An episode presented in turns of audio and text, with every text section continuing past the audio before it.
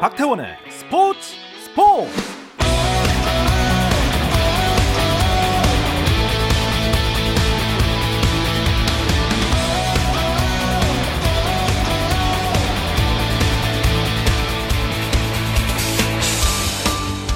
스포츠가 있는 저녁 어떠신가요? 아나운서 박태원입니다. 네, 오늘 이슈들을 살펴보는 스포츠 타임라인으로 출발합니다.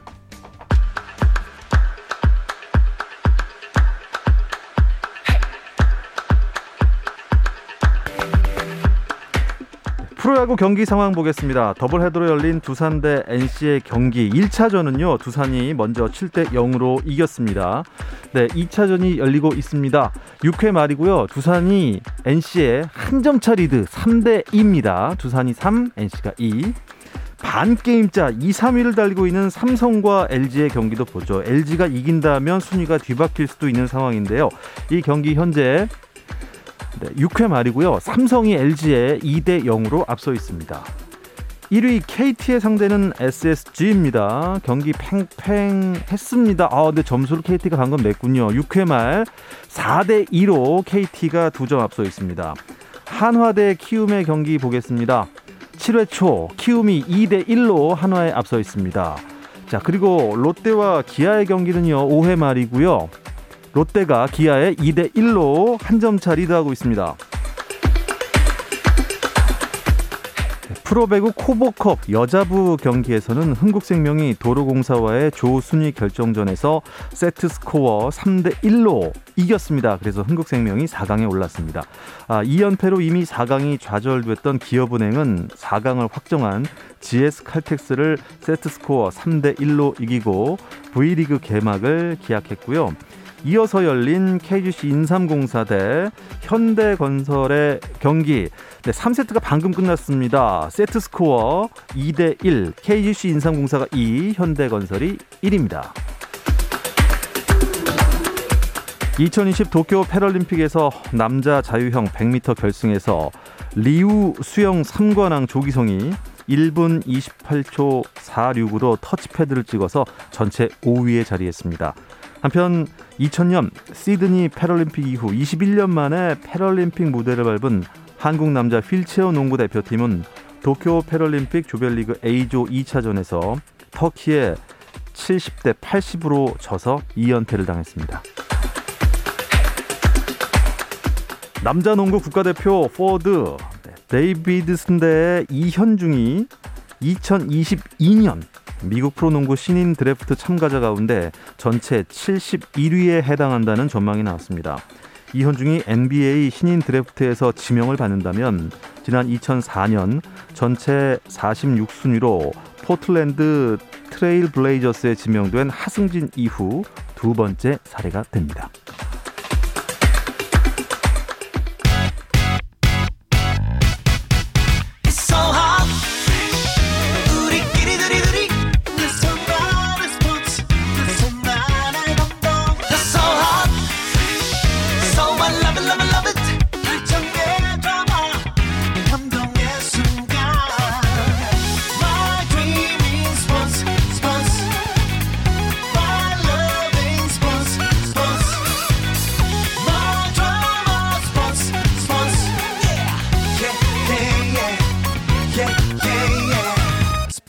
스포츠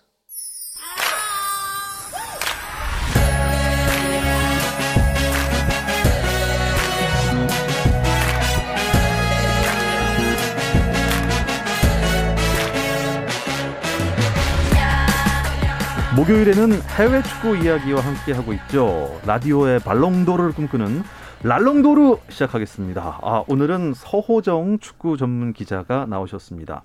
그리고 목요일에는 언제나 전화로 영국을 연결했었죠. 하지만 오늘은 영국까지 연결을 안 해도 됩니다. 영국에 계신 이건 기자가 오늘 제 옆에 와 계십니다. 이게 꿈입니까 생십니까? 반갑습니다. 네, 안녕하세요. 이건입니다. 반갑습니다. 네, 서호정 기자 반갑습니다. 반갑습니다. 네. 야, 이게 진짜 어우 꿈은 아니에요. 네. 뭐. 아니 영국에 계셔야 할 분이 왜 여기 와 계시죠? 아 일단 다음 주부터 A 매치 기간이 시작이 되기 때문에 맞습니다. 이제 그때는 영국에서도 경기가 없고요. 그리고 이제 저도 뭐 여러 가지 좀 일들이 있고 또 휴가 차 유로 2020 때문에 휴가를 못 쓰고 아. 또 올림픽 때문에 휴가를 못 쓰고 이랬다 보니까 네. 또 남은 휴가를 소진하기 위해서라도 휴가 하면 또 한국이 또 짱 아니겠습니까? 네. 그래서 한국으로 그저께 날아와서 네, 자가격리 면제까지 받았습니다. 정말 한국 오랜만에 왔나 보네. 짱이라는 표현. 네. 네. 요즘 그런 표현을 안 쓰나요? 요즘 짱 잘안 쓰는데. 네. 아, 어쨌든 어, 보통 뭐 휴가 지역 하면은 글쎄요. 한국에 계신 분들은 보통 유럽으로 많이 가시는데 네. 영국이나 프랑스나 남프랑스, 이탈리아, 스페인 그렇죠. 많은데 어, 한국이 짱이라서 오셨군요. 그렇습니다. 한국에서 맛있는 것도 많이 먹고 좀 네. 휴식을 취하기 위해서 잠시 들렸습니다. 언제 오셨어요? 어, 화요일 날에 도착을 했고요. 네. 어, 그리고 이제 제가 백신을 두 번 맞았기 때문에 네. 자가격리 면제서를 받고 그리고 이제 그 다음 날 수요일 날 PCR 검사를 받고 오늘 아침까지는 자택 대기를 해야 되더라고요. 아. 음성 판정이 나올 때까지는. 그래서 아침에 음성 판정을 받고 이제는 이제 자가격리가 이제 안 하셔도 된다. 라는 말을 듣고 이제 오늘부터 열심히 오늘부터겠네요. 네, 많이 그러면 이렇게 나다니고 있습니다. 네.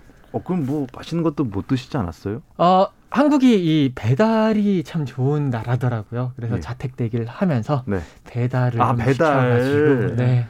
우리가 어떤 민족입니까? 예. 그렇죠. 예. 그거 특정 예. 네. 업체라 말을 못 하겠네요. 아, 참 배달의 민족을 왜 말을 못 하지? 네.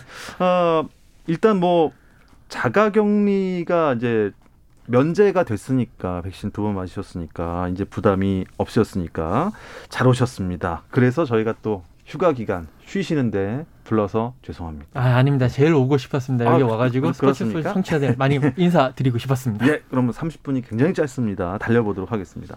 어, 서호종 기자도 이건 기자는 오랜만에 만난 겁니까? 네, 작년에 한국에 안 들어왔었으니까 저희 2년 만에 지금 작년에 만, 들어왔었어요. 들어왔었어요. 우리 만났었어요. 왜 연락 안 했었죠? 만났었어요. 만났었어요. 네. 죄송합니다. 예. 저희 제가 좀 일찍 도착해가지고 예, 커피 한 잔 하려고 요 KBS 앞에 또 유명한 커피숍이 있지 않습니까? 갔는데 갑자기 메시지가 오는 거예요. 네, 네 뒤를 봐 이랬는데 없어요. 예.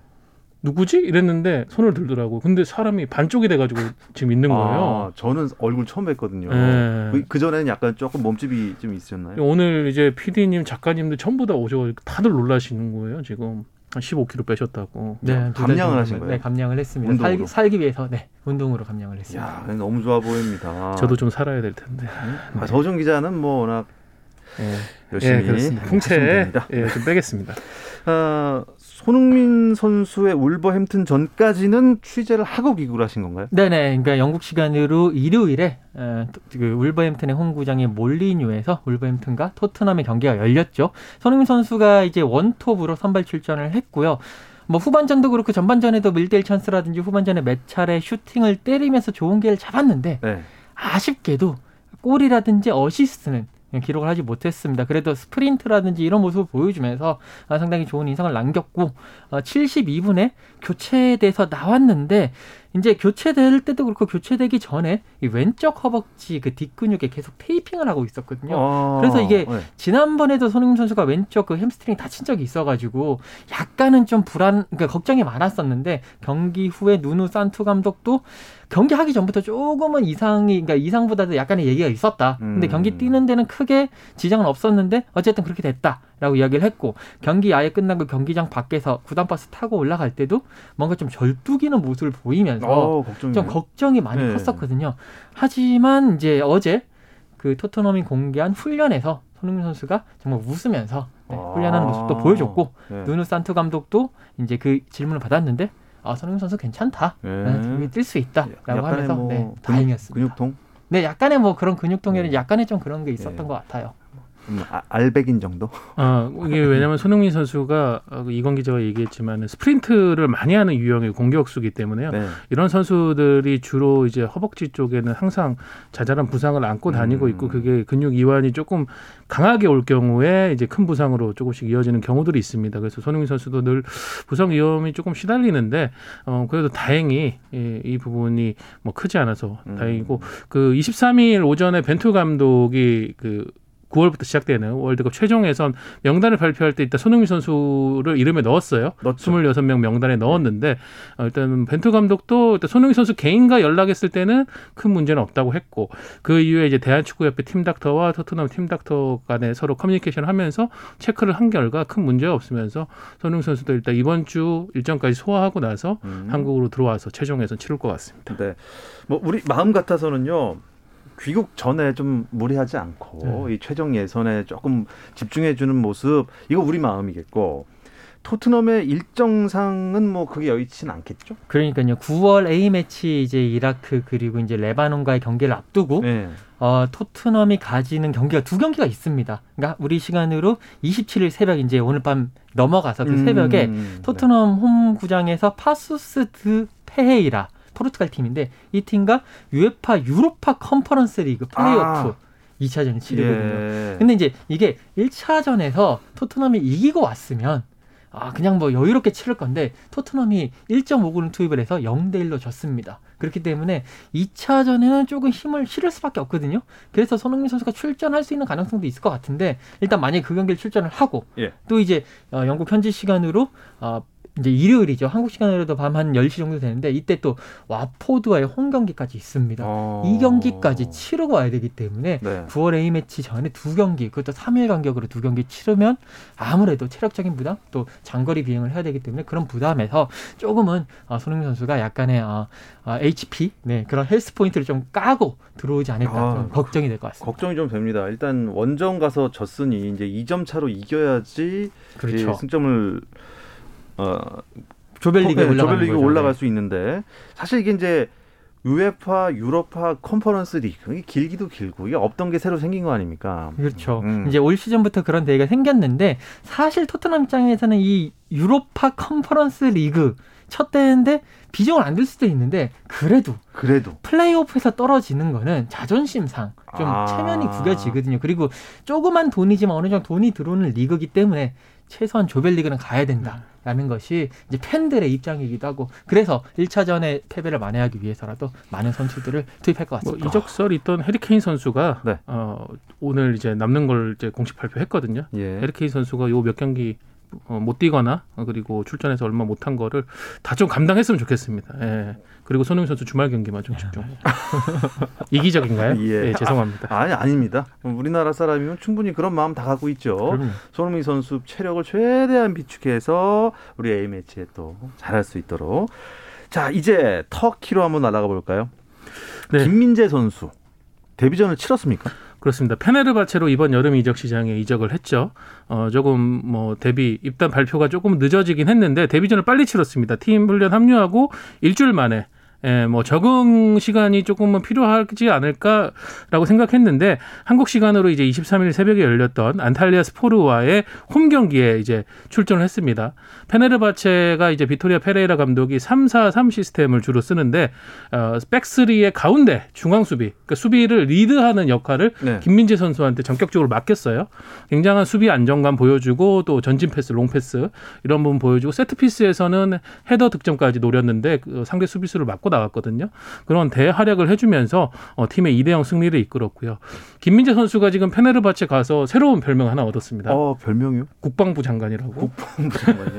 아, 페네르 방어, 를 잘한다. 네, 페네르바체가 이제 입단 김민재 선수의 입단을 축하하면서 김민재 선수를 표현할 수 있는 간단한 한국어를 이제 터키 팬들한테 소개를 하는데 거기서 나온 것 중에서 가장 관심 화제를 모은 게 국방부 장관이었어요. 네. 근데 이날 데뷔전에서 역시 페네르바체 국방부 장관다운 음... 대단한 수비력을 보여줬습니다. 사실 2대 0이라는 건 실점을 안 했다는 거는 그만큼 수비가 좋았다는 거 아니겠어요? 그렇습니다. 네. 어, 아무래도 이 한국 선수들 특히 중앙 수비수들이 유럽에서 통하겠느냐라는 것에 항상 의무부가 있었습니다. 뭐 이제까지 예전에 심재현 선수라든지 홍정호 선수 말고는 어, 뛴 선수가 없었는데 이 김민재 선수는 다르다. 특히 페네르바치에서는 음. 확실히 주전을 오. 차지했다는 점에서 뭔가 의미가 있는 것 같습니다. 또 다른 유럽파 선수들 시즌 출발 어떻습니까? 어, 이재성 선수, 정원 선수 이 두 명의 분데스리가 듀오들 상당히 좋습니다. 있었다면 이재정 선수는요 주말에 보훔과의 원정 경기를 치렀는데 네. 선발 출전했고요. 어, 물론 팀은 0대 2로 패배를 했지만 이재성 선수 본인은 두 경기 연속 선발 출전하면서 자리를 굳건히 지켰고 정우영 선수가 항상 상당히 좋아요. 어, 지난번에 그 어, 이제 라이프치와의 경기에서 좋은 모습 보였고 그다음에 이제 그 전에 독일 축구협회컵 1라운드에서도 선발 출전했고 음. 그리고 주말에 도르트문트와의 홈 경기 가졌는데 거, 거기에서도 선발 출전하면서 특히 추가 골을 이렇게 출발점 역할을 하는 걸 보여주면서 네. 이제 주전의 한 축을 차지를 했고요. 프랑스에서 뛰고 있는 황의조 선수는 앙제와의 홈 경기에 선발 출전했습니다만 공격 포인트는 조금 없고 1대1로 비기면서 어, 조금은 팀적으로는 좀 아쉬움을 음, 남겼습니다. 어떻게 황의조 선수는 계속 보르도에 머물게 될까요? 지금 황의조 선수가 보르도 입장에서는 황의조 선수를 팔아야 되거든요. 자신들의 그 재정적인 것을 충, 네. 충당하기 위해서. 그런데 계속 나오는 얘기는 보르도가 황의조 선수의 이적료로 천만 유로 정도를 계속 이제 이렇게 얘기를 하고 있다라고 예. 하는데 이제 팔 그러니까 살려고 하는 측에서 이게 좀 깎아달라 이렇게 해서 계속 실랑이로 버리고 있다고 그래요. 그러면서 계속 뭐 얘기는 나오고 있는데 아무래도 31일이 마감이니까 그 전까지는 음, 뭔가 절충이 되어서 31일이요. 네, 네 한국 시간 1일이죠. 네 그때까지 절충이 될 것 같습니다. 9월 A 매치 벤투어 명단을 조금 설명을 해주시죠, 노우정 기자. 네, 이제는 김민재 선수까지도 이제 유럽파로서 수비수에 가세를 했기 때문에 유럽파들이 참 중심을 이루고 있는데 제가 명단을 한번 얘기 드리겠습니다. 골키퍼는 울산의 조현우, 가시와의 김승규 그리고 김천 상무 군인이죠 구성윤 선수 뽑혔고요. 수비는 간바의 김영건, 페네르바제 김민재, 김천의 박지수와 정승현 그리고 성남의 건경원 선수 센터백입니다. 그리고 LAFC 김문환, 전북 이용, 포항의 강상우, 울산의 홍철, 수원의 이기재 이상 수비수고요. 미드필더는 카타르 알사드의 정우영, 어, 중국 산둥 손준호, 그리고 러시아에서 활약하고 있죠 카잔 황인범 선수가 모처럼 돌아왔습니다. 그리고 마인츠의 이재성, 수원으로 복귀한 건창훈, 알도아엘의 남태희, 울산 이동경, 토트넘의 손흥민, 서울의 나상호, 라이프치의 황희찬, 전북의 송민규 선수 뽑혔고요. 공격수는 어, 보르도의 황의조 선수 그리고 또 다른 군인인 김천의 조규성 선수가 생애 첫 A 대표팀에 발탁이 됐습니다. 공격수로 발탁이 됐네요. 제가 근데 계속 기다리고 있는데 이강인 선수 이름이 좀 안 들리는데 아무래도 좀 팀 내 입지와도 관련이 있어 보입니다. 이야기 잠시 쉬었다 와서 나누겠습니다. 당신의 팀이 가장 빛나는 순간 스포츠 스포츠 박태원 아나운서와 함께합니다. 해외 축구 이야기를 나누는 라디오의 발롱도르 랄롱도르 듣고 계시고요. 영국에서 잠깐 귀국해서 휴가 기간인데도 와주신 고마운 이건 축구 전문 기자 그리고 서호정 축구 전문 기자와 함께하고 있습니다. 이강인 선수 얘기를 계속해 볼까요? 대표팀에서 제외가 됐다. 이게 무슨 의미일까요? 안 그래도 이제 벤투 감독이 23일 대표팀 명단을 발표할 때 이강인 선수에 대한 질문을 받았습니다. 뭐 벤투 감독의 답변은 심플했는데요. 전술적 이유 그리고 전략적 이유에서 이강인을 제외했다라고 얘기를 했습니다. 지난 6월 열렸던 2차 예선 때도 이때 이강인 선수는 뽑히지 않았었는데 당시에는 이제 올림픽 준비도 병행하고 있었기 때문에 이강인 선수가 올림픽에 좀 집중할 수 있는 상황을 만들어주기 위한 차원이었다고 하면은 지금 상황은 조금 복잡한 것 같아요. 일단은 소속팀에서 어, 지금 이적 시장에서 좀 복잡한 상황으로 인해서 경기에 나서지 못하고 있고 그리고 황인범 선수가 부상에서 돌아오고 있고 다른 중앙 미드필더들도 전체적으로 잘해주는 분위기 속에서 어, 이강인 선수의 대표팀 내 경쟁력이 약간은 벤투 감독이 볼 때는 음. 이제 그 선수들에 미치지 못한다 이런 판단까지 한 것 같습니다. 아니 우리 슈터리 이강인 선수 지금 소속은 발렌시아인가요? 네, 발렌시아에서 소속을 하고 있는데 아, 이번 시즌에 아직까지 한 경기도 못 뛰고 있습니다. 그러니까 올림픽을 갔다고 난 이후에 예. 어느 정도 휴 식기는 가질 수가 있어요. 그런데도 이제 뭐 1라운드는 그렇게 빠질 수가 있는데 그 이후에도 2라운드, 3라운드 하면서도 이한 경기 아예 어, 그 출전 명단에 올라가지 못하면서 지금 현 상황에서는 사실상 전력 외다. 라고 볼 수가 아. 있고 지금 이제 바뀐 발렌시아 감독도 어, 4-4-2 포메이션을 주로 쓰는데 이강인 선수 같은 경우에는 4-4-2 포메이션에서는 좀 뛸만한 자리가 좀 애매하거든요. 측면을 돌리기도 그렇고 아, 중앙에 가면 뭐 스피드라든지 약간의 수비적인 그런 가담 부분에서 약간의 약점이 있기 때문에 그런 부분이 좀 아쉬운 데다가 또 이 라리가는 non-EU, 그러니까 EU 국적이 아닌 선수들은 팀당 3명까지밖에 못 뛰거든요. 아. 이런 상황에서 지금 non-EU 선수가 4명이 있기 때문에 여기에도 걸리면서 여러 가지 지금 뭐 전력에 이제 팔아야 된다. 라는 어, 그런 의견들이 이제 많이 나오고 있는데 이적 시장 끝까지 한번 지켜봐야 될 것 같습니다. 이적을 하는 게 맞죠? 그렇죠. 그리고 지금 이적을 할 수 있는 상황들이 형성이 되는 것 같습니다. 어, 이건 기자가 얘기해 주셨듯이 프리메라리가 스페인은 논 EU, 그러니까 EU 국적이나 여권을 갖고 있지 않은 선수는 이제 세 명만 보유를 할 수 있는데 지금 오늘 이제 발렌시아가 공식적으로 발표를 했거든요. 브라질 어, 주, 브라질 국적의 공격수 마르코스 안드레 선수 영입을 발표를 했습니다. 그렇게 되면서 지금 이강인 선수 외에도 세 명의 한도가 다 채워졌어요. 그러니까 발렌시아 입장에서 이강인 선수를 어떻게든 좀 뭐 임대든 이적이든 정리를 해야 되는데 어 지금 상황이 여러 팀들과 조율을 했지만은 이강인 선수 개인의 어떤 상황 혹은 상대 팀 클럽의 어떤 상황 이런 것들이 잘 맞지 않으면서 계속 이적이 형성이 되지 않고 있거든요. 음.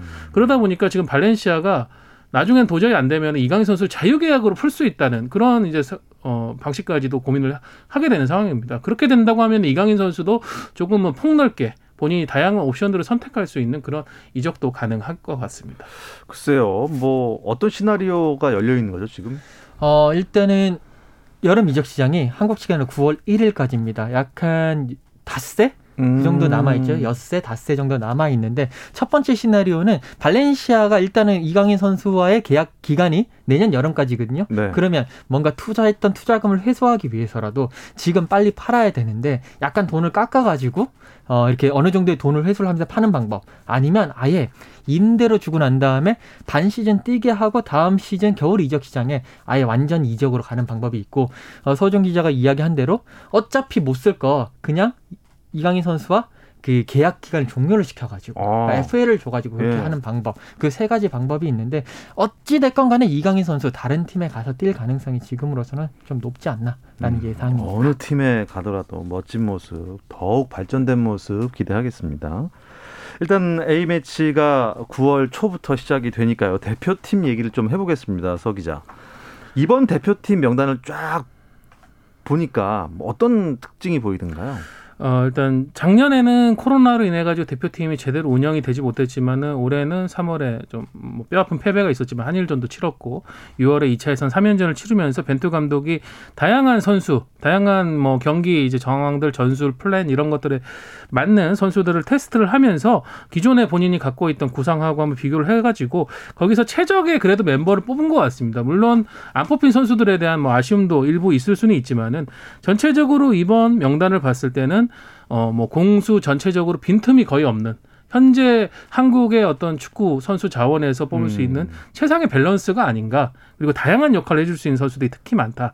어, 상대 팀의 상황, 경기 상황에 따라 가지고 유연하게 대응할 수 있는 옵션들이 상당히 많다. 이렇게 평가를 할 수 있겠습니다. 이건 기자는 대표팀 명단 어떻게 보시나요? 최종 예선을 이제 치르는 거기 때문에 이제는 완전히 결전입니다. 맞아요. 한 경기 한 경기가 네. 네, 무조건 이겨야 되는 경기이기 때문에 네. 그렇죠. 네. 특히 이제 여덟 경기 중에 홈 경기가 네 경기인데 우리가 우리나라 말고는 다 중동 팀들이잖아요. 예. 그렇기 때문에 홈 9월달에 홈 2연전인데 이거는 무조건 이기겠다. 필승의 전략 검증된 카드를 가장 많이 좀 뽑아 온 것 같습니다. 네. 그렇다면 다음 주 딱 이 시간이에요. 다음 주 목요일 9월 2일 날 이라크전이 있습니다. 이라크가 만만한 팀이 아닌데 두 분 어, 어떻게 보시나요? 아, 일단 조금 걱정이 되는 부분은 이라크는 지금 선수단을 20일 전에 이미 소집을 해가지고 전지훈련을 스페인과 터키 두 곳에서 아, 진행을 하면서 네. 어, 조직력을 최대한 끌어올리는데 한국에 이제 들어옵니다. 근데 또 이라크에게 불운한 소식은 지금 골키퍼 1번 골키퍼와 2번 골키퍼가 모두 부상을 당했어요. 주전 공격수도 지금 부상이라고 합니다. 그러니까 전력 감소는 좀 있거든요. 제가 볼 때는 우리가 그래도 6월에 좋은 연습을 했으니까 어, 한 두 골 차 이상의 승리 예, 기대할 음. 것 같습니다. 기대해도 좋을 것 같습니다. 이경 기자는요? 저 역시 같은 의견입니다. 아무래도 홈에서 열리는 경기고 그래도 이제 뭐 이라크가 또 아드보카트 감독이 와가지고 열심히 만들었다고는 하지만 그래도 전력상에 있어가지고 한 수 아래기 때문에 어, 한국이 2대 0이나 3대 1 정도 어, 두점 차로 네, 저도 예. 그렇게 예상해 보도록 아, 좋습니다. 하겠습니다. 아 그럼 저는 어떻게 걸죠? 4대 1로 시원, 해야 돼요. 시원하게 세 골 차 가시죠. 3대 0. 예. 아, 항상 이렇게 말려갖고 맞춰본 적이 없어요. 예. 아, 아무튼 뭐 A매치 기간 앞두고 있기 때문에 그래서 이건 기자도 휴식차 귀국을 하신 거고요. 프리미어 리그 일단 초반 판도는 어떻습니까? 일단 초반 판도가 팀당 두 경기까지 딱 치르고 이번 주말에 3라운드를 치르거든요. 그렇기 네. 때문에 뭐 두 경기 한 경기만 이겨도 확 올라가고 한 경기만 저도 확 내려가는 그런 상황인데 아직 뭐 어떤 판도라고 얘기하기는 조금 이른 시점입니다. 다만 토트넘이 첫 경기 맨시티를 1대 0으로 잡고 두 번째 경기 그 울버햄튼 원정에서도 경기 내용은 밀렸는데 그래도 1대 0으로 잡았거든요. 그러니까요. 그러니까 2대 그러니까 2승을 거두면서 선두권에 올라가 있고 물론 골득실이 좀 밀려서 4위, 5위 정도 하고 있지만 그 부분이 다소 의외다. 특히 어. 맨시티를 잡은 부분은 상당히 팀에 큰 영향을 줬다라고 볼 수가 있고 어 뭐 맨유라든 맨유 같은 경우는 첫 경기 대승을 했는데 그 다음 경기에서 비겼단 말이에요. 예, 그런 걸 보고 있으면 확실히 프리미어리그 초반에는 누구도 정말 강팀도 확실히 없고 음. 그렇다고 약팀도 물론 이제 이렇게 경기가 많이 차이 난 경기도 있긴 하지만 전체적으로는 어, 팀의 전력이 탄탄해지면서 지금은 도토리 키재기를 하고 있지 않느냐. 아, 아직까지는 네. 도토리를 키를 재고 있으니 이 얼마나 어렵겠습니까? 메시가 참 충격에 네, 바르셀로나를 떠났습니다. 메시가 없는 라리가 상황은 어떻습니까? 네, 어, 지금 2라운드를 마쳤는데요. 어, 일단 레알 마드리드와 바르셀로나에 대한 관심들이 가장 크실 텐데 두 팀 모두 2라운드에서 무승부를 기록하면서 1승 1무, 어, 레알 마드리드가 3위, 그리고 바르셀로나 4위에 있고요. 어, 디펜딩 챔피언인 아틀레티코 마드리드는 2승으로 순항을 하고 있고요. 세비야도 2전 전승의 4득점 무실점에 상당히 안정된 어, 경기력으로 선두를 지키고 있습니다. 이강인 선수의 아직은 소속팀인 발렌시아는 1승 1무 지금 6위에 음. 랭크돼 있습니다. 일단 프랑스 리그가 이제 핫해진 게 아, 여기 뭐 메시도 있고 네이마르도 그렇죠. 있고 음바페도 있고 어떻게 메시는 데뷔전 언제 치릅니까? 지금 이제 그 프랑스 매체들이 항상 지금 가장 큰 관심사가 과연 메시 이번에 나오느냐 이번 안 나오면 그 A 매치 치르고 나오거든요. 이제 뭐 특히나 계속 이제 A 매치 전까지는 홈 경기가 없었는데 프랑스 매체들은 30일에 랭스와의 원정 경기에서 어, 리오넬 메시가 선발은 아니고 음. 그냥 어느 정도 그 교체 출전하지 않겠느냐라고 이제 예상을 하고 있고 상대편 랭스 감독이 메시가 나온다면 그 어떠한 전술로도 막을 수 없다라고 음. 아, 경기도 하기 이미, 전에 이미 네 그런 얘기를 하면서 좀 체념한 듯한 모습도 보여주고 있습니다. 근데 이제 메시가 왔으니까요. 그 두 개의 태양은 있을 수 없으니 음바페 거취가 좀좀 궁금합니다. 그렇죠. 이제 PSG로 갈 때 많은 분들은 메시, 네이마르, 음바페 삼각편대가 말도 안 돼. 예, 이제 유럽을 정복할 것이다 이렇게 생각했는데 역시 메시 선수가 오니까는 음바페 선수 입장에서도 아, 굳이 내가 여기에서 뭔가를 도전하는 것보다는 더 새로운 도전 의지를 좀 가질 필요가 있지 않을까 싶으면서 이 음바페 선수는 사실은 2018 러시아 월드컵에서 세계 최고의 선수로 빠르게 등극한 뒤에 계속 레알 마드리드의 구애를 받아왔었거든요. 네. 결국 레알 마드리드가 최근에 구체적인 이적료를 PSG 쪽에 이제 제시를 했고 PSG는 사실은 이제 돈 때문에 선수를 파는 일은 거의 없는 구단이긴 한데 그렇죠. 워낙 돈이 많으니까. 이 음바페 선수의 의지가 아. 에, 메시도 왔으니 나도 이제 더 큰 무대로 가서 한번 도전을 해보겠다라는 음. 의사를 보이면서 지금은 이제 선수의 의사를 존중할 수밖에 없는 어, 그런 좋은 상황도 오는 것 같습니다. 그래서 지금 이적 시장 막판에 저희는 이제 뭐 황의조 선수의 이적이나 이강인 선수의 이적 쪽에 관심이 많이 모이지만은 유럽 축구계 전체를 봤을 땐 역시 음바페 선수의 레알 마드리드 행 여부가 남은 이적 시장의 음. 최대 화두가 될 것 같습니다. 그래요. 자, 이건 기자는 어떻게 다시 한번 출연할 기회가 또 있으실까요? 네네 아마 있을 것 같습니다. 어떤 건못 드리지만. 아, 아, 예, 알겠습니다. 아무튼 휴가 남은 네. 휴가 잘 즐기시고요. 다음에는 영국에서 또 연결하는 목소리 듣도록 하겠습니다. 이경 기자 고맙습니다. 네 감사합니다. 서호정 기자 고맙습니다. 네, 수고하셨습니다. 자, 내일은 스포츠 스포츠가 준비한 도쿄올림픽 감동 소환 프로젝트 올림픽 초대석이 준비되어 있습니다. 근대 우 중에 정진아 선수를 만납니다. 많은 청취 부탁드립니다. 박태원의 스포츠 스포츠.